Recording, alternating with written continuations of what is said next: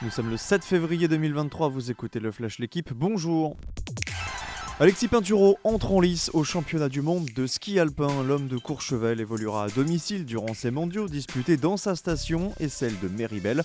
Premier rendez-vous pour Pinturo, le combiné disputé aujourd'hui dont il avait pris la deuxième place en 2021 derrière l'Autrichien Marcel Hirscher.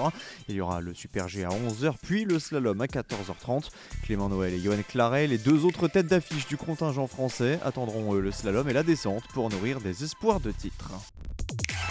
J-1 avant le deuxième classique de la saison entre l'OM et le PSG. Celui-ci sera disputé demain à 21h10 au Vélodrome dans le cadre de la Coupe de France. Marseillaises et Parisiens s'affronteront pour un billet pour les quarts de finale. Et voici les premières indiscrétions sur les compositions d'équipe. L'Olympique de Marseille devrait présenter son équipe type. Bailey et Bellerdi en revanche seront absents. Côté parisien, ce sera bien sûr sans Mbappé mais aussi sans Renato Sanchez. Quant aux supporters du PSG, ils seront interdits de déplacement. Le FCMS est plus que jamais en course pour la montée. Les Grenats sont allés s'imposer à Amiens 2-0 hier soir pour le compte de la 22e journée de Ligue 2.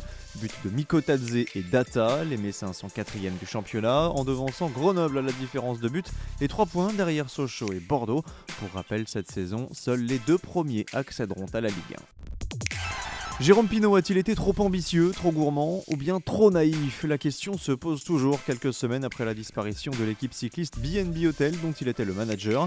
L'équipe du jour revient sur la genèse du fiasco et tente de comprendre les raisons de cet échec. On y apprend notamment que 115 sociétés ont été approchées pour devenir sponsors, parmi lesquelles Amazon ou Adeco. Aucune d'entre elles n'a donné suite. Jérôme Pinault a promis de s'exprimer avant le début de Paris-Nice le 5 mars, peut-être pour lever les dernières zones d'ombre. Merci d'avoir écouté le Flash l'équipe. Bonne journée